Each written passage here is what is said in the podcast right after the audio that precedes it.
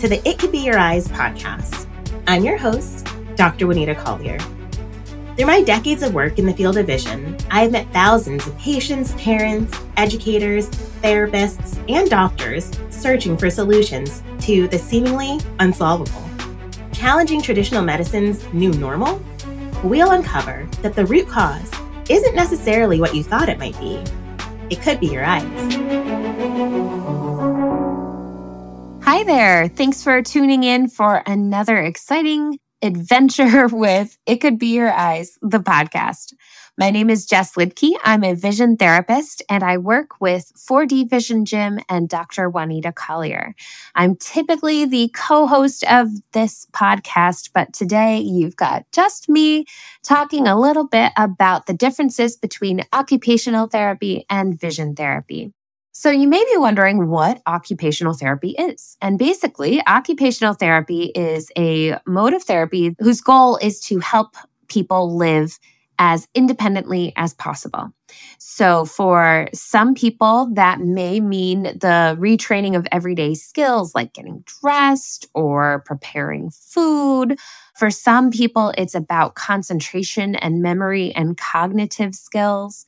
For many others, it's about movement and perception and sensory integration. And for a lot of our kiddos, we are working on skills that they need for school, like fine motor skills for handwriting or gross motor skills for balance and core muscle control and ability to uh, integrate changes in textures or even moving and manipulating their space. And so we have a lot of friends in the OT space, in the occupational therapy space, that we may refer to when we see issues such as primitive reflexes that haven't been integrated. And primitive le- reflexes are those things that when we're born, we have these built in responses to our environment that help us survive as infants. And so that's like the grasping reflex. Our uh, babies will latch onto your finger, or the sucking reflex, how babies know how to nurse. It's the startle reflex. They throw their arms up and then cover themselves up when they're startled. And these kinds of reflexes are things that we're supposed to have. And then we're supposed to kind of lose as we grow older. And if we don't lose them, then that can create some issues with different things like emotional regulation, or even when it comes to a visual sense, our focusing power and flexibility may not be as strong if we hadn't integrated things like, you know, our ATNR and STNR. The long story short is that if we have not developed in the way that we're supposed to, certain skills are going to be harder for us down the road.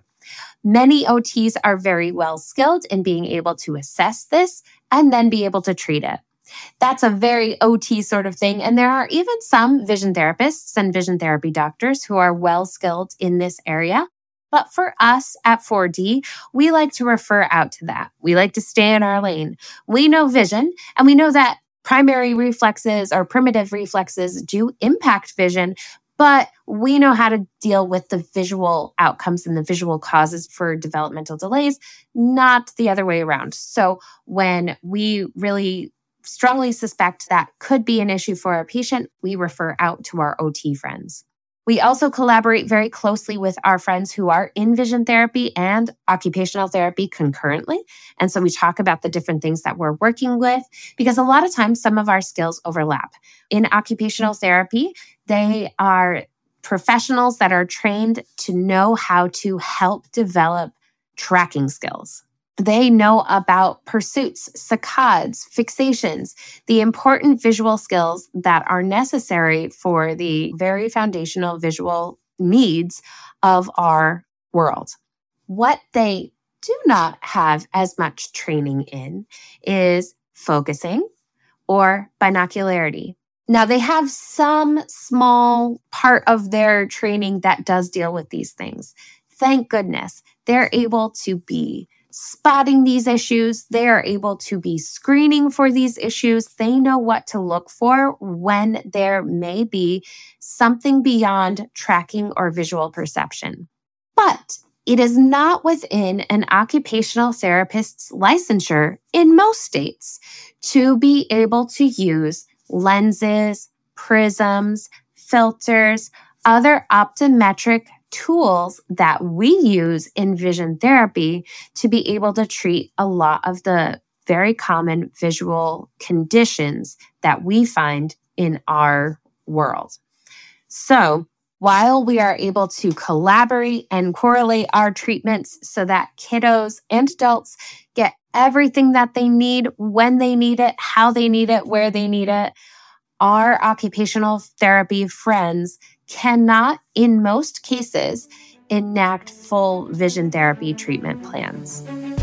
If you could make a positive change in your child's reading ability and confidence with reading in just 20 minutes a day, you would jump at the opportunity, right? Of course you would.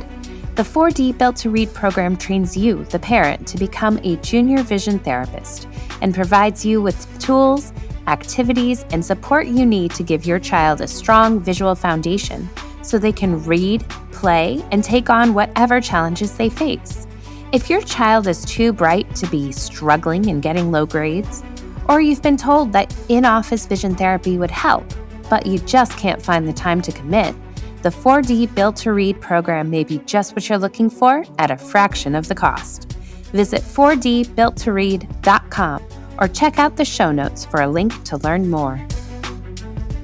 There are times when occupational therapists may be able to enact a full vision therapy treatment plan when that therapist has created a relationship with an optometrist and is able to basically pull out or follow a treatment plan that is prescribed by the doctor in that way, the therapist is working under the license of the optometrist, just like I do. I'm a vision therapist. I'm not an optometrist. I am not allowed to treat patients on my own without the oversight of my resident optometrist. So that's why Dr. Collier and I work very closely, but she is involved in every single one of my members' treatments. When it comes to things like 4D Built to Read, or these digital programs that we use with a lot of our members who do not come into our office.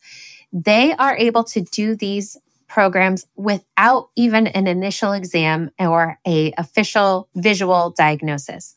The reason for that is that we know that these skills are foundational, that they help improve everybody's visual functioning. And they do not use those lenses or prisms or filters where we're not allowed to. A lot of families do ask, though, okay, so it doesn't use any of these tools. Can my child's OT do 4D built to read with my child in their sessions? The answer is yes, but we often encourage our children that we work with to bring their exercises to their OTs and work with them as long as it doesn't involve lenses, prisms, or things that are not within that practitioner's licensure. And we also know that programs like 4D Built to Read are only as effective as they are, only as effective as we tout when the program is done consistently, day after day, every single day, as much as possible, 15 to 20 minutes a day.